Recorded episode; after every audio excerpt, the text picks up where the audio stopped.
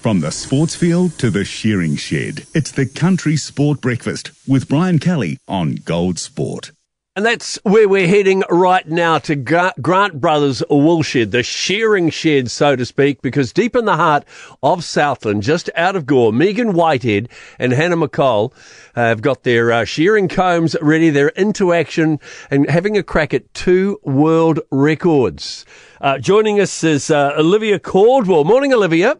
Good morning, and you've already caught me out. I'm on the way to the shed. Look, it's a long day. We're nearly there. but by all accounts, it started really well. There's a live link at the Isuzu website. But um, how exciting! These girls are just phenomenal, right? Oh, look, absolutely. I just admire them. I admire the blokes when they have a crack at records like this, but to spend this amount of time uh, just bent over shearing sheep, what is it? They're going to go for 600 plus? Yeah, that's right. So eight hours today, the eight hour strong wool record. Um, they're going for 602 to get that, and to get the two stand record, the pair together, 903. So honestly, I watched Megan's last record and I was blown away. I've never seen someone work so hard. They're bent over the whole day. Yeah. There's no room for muck ups. It's just like I've just never seen it in my life. So very impressive uh, athlete. And how was she at the end of that last that, that last run she had, the last record? Oh, I would say she was absolutely knackered. Um, you, you could tell, but she she's very modest, and I think she's just taking it all in. And I know today for a fact she's actually so six hundred and three two is the aim, but she wants to go a lot higher than that. She's aiming high. Uh, she's such a driven woman. It's very, very impressive. The cool thing too is that she's on the stand. Her cousin Hannah is also mm-hmm. tackling the two stand record with her, isn't she? Yeah, that's right, Cuzzies. Um, Hannah's from Taranaki and Megan's from Southland, and the pair probably met up about oh, seven years and um, got along. And they thought, well, why not? We, why don't we start shearing together? Because Megan spends a lot of her time up in the North Island shearing. So, how do the runs work today? It started at seven, right? That's right. Yeah. So they're they're two hour runs, I believe, and um, some mini breaks in between, a massage, a bit of food, and they're very short. So. But you do need that rest, don't you, every oh, so often? Oh, absolutely. What sort of support teams are around them when they're doing this?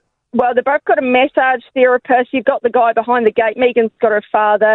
Um, Hannah's got uh, one of her coaches, Clint. So they're in the air, basically. These women are sort of, um, you know, just shearing away, and the guys are behind them, you know, just making sure there's no muck up, keeping them positive, um, constantly chatting, constantly sort of getting that sheep ready. And then there's a whole team in the pen picking. So one of the great secrets I learned this week is if, if say Megan has a bad run, so she doesn't do a lamb so great, they pick out a pretty easy looking lamb for the next one to get her confidence up. So there's a lot of method to it. And what's the weather like? Because you don't want rain outside, you don't want the sheep coming in wet, do you?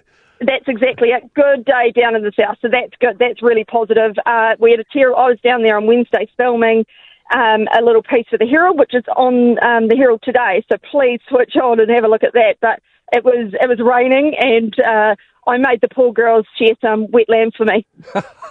and you can also follow Megan and Hannah's um, uh, progress too through the day. That's streaming live, isn't it? Where is it? That, yeah, that's streaming live at the Isuzu website. You can also find that same link uh, on the Herald article. So um, if you get lost, go to the Herald and you'll find it. Do they have mo- motivational music that sort of keeps them pumped as well? Are they using anything special yeah, there? Yeah.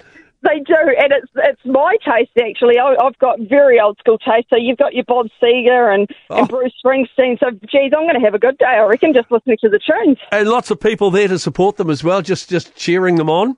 Massive crowd.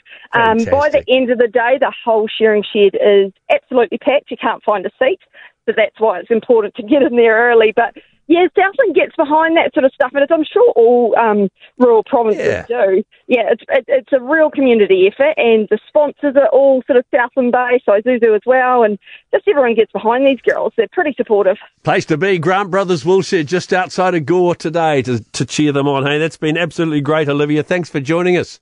No worries at all. Thanks for having me. Uh, good on you. Absolute pleasure. There we go. 722 Gold Sport. It is the country sport breakfast. One of the scariest things you can hear as a parent is quiet.